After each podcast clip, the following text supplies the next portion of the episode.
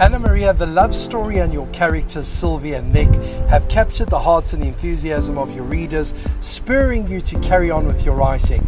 Take us back to the beginning. When did you decide to put pen to paper? That pivotal moment was on the 31st of October 2010. Uh, it was the day that the clocks changed for winter time, and I came up with an idea then that my protagonist, while she was changing the clocks, something would occur to her. Um, and then that idea sort of blossomed, got bigger and bigger, and I thought, you know what, I better start writing this down. Um, not for any other reason, sure, just because I thought, you know, it might end up being a book. So I carried on writing it, doing it all in secret. Eventually, I ended up with a 900 page novel and I didn't know what I should do. And I actually confided in a friend of mine. I sort of said, you know what, I'm writing a book and I think it's a little bit of a silly idea. And she said to me, why, why do you say that? I said, because I've never written a book before. I don't have any literary uh, experience whatsoever. She goes, it doesn't matter, just do it. Um, and I did, and eventually um, I passed it on to my mum, and she was like my first critic. Uh, when I eventually got published, that friend rang me up and said, not such a silly idea after all, was it? So that was, um, that's how it started. You are regularly featured on Amazon's contemporary romance top 10 bestsellers list with your successful series of books.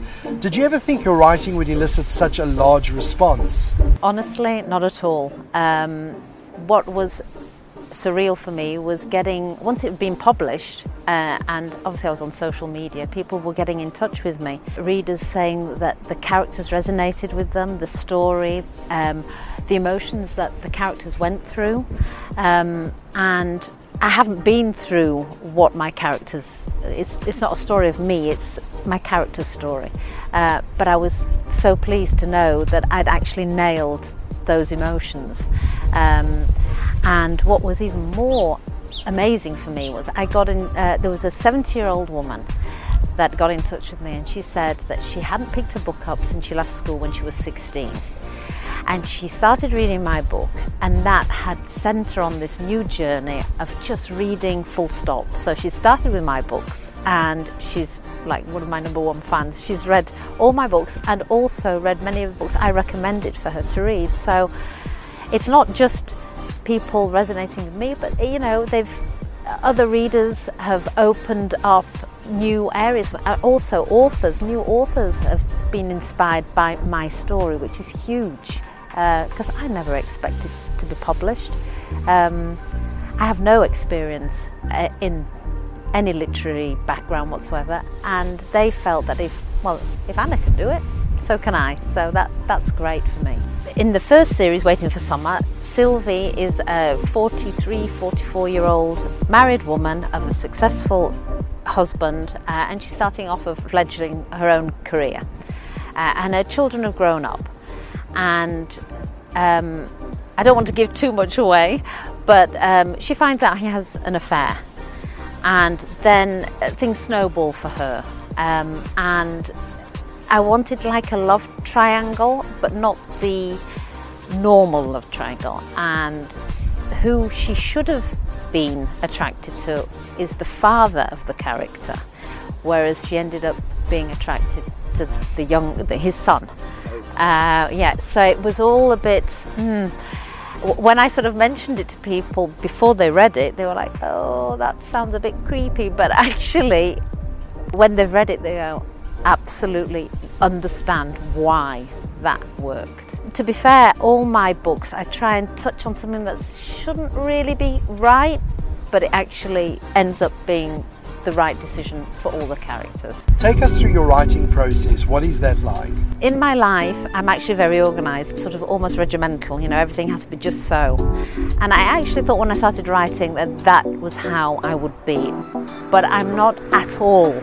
Um, I finish the book in my head totally, so I know where it starts, where it finishes, and roughly how it's going to get there. Um, and then I write notes or eh, while I'm driving something might come to me.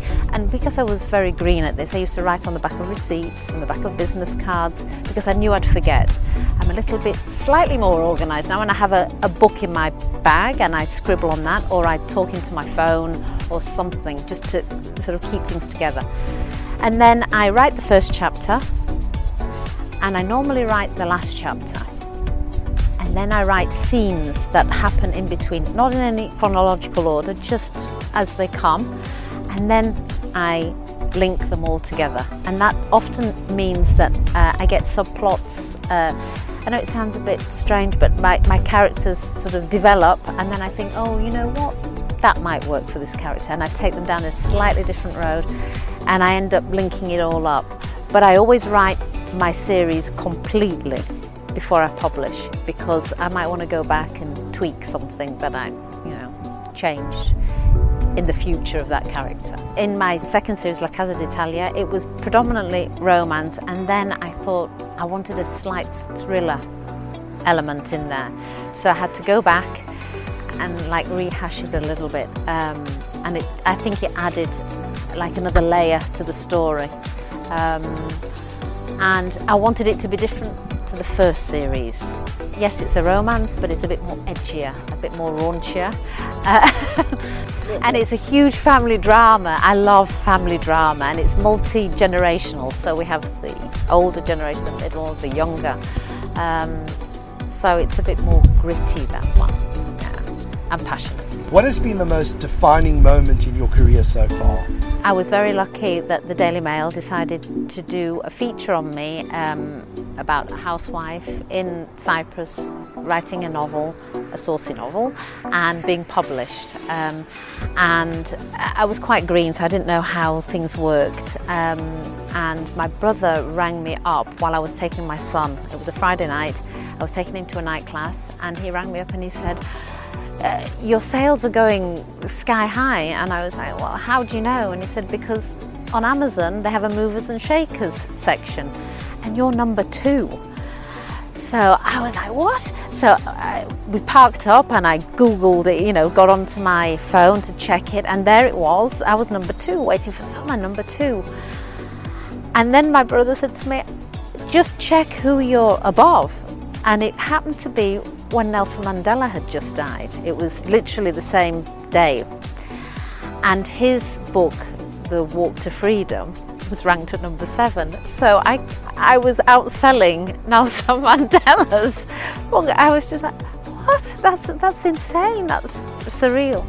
So that for me was one of the pinch yourself wow moments. Um, and then being asked, I was asked by Woman's Own. Woman's Own is a magazine that my mum had on her coffee table. My grandma had it on her coffee table, and they asked me to go to London.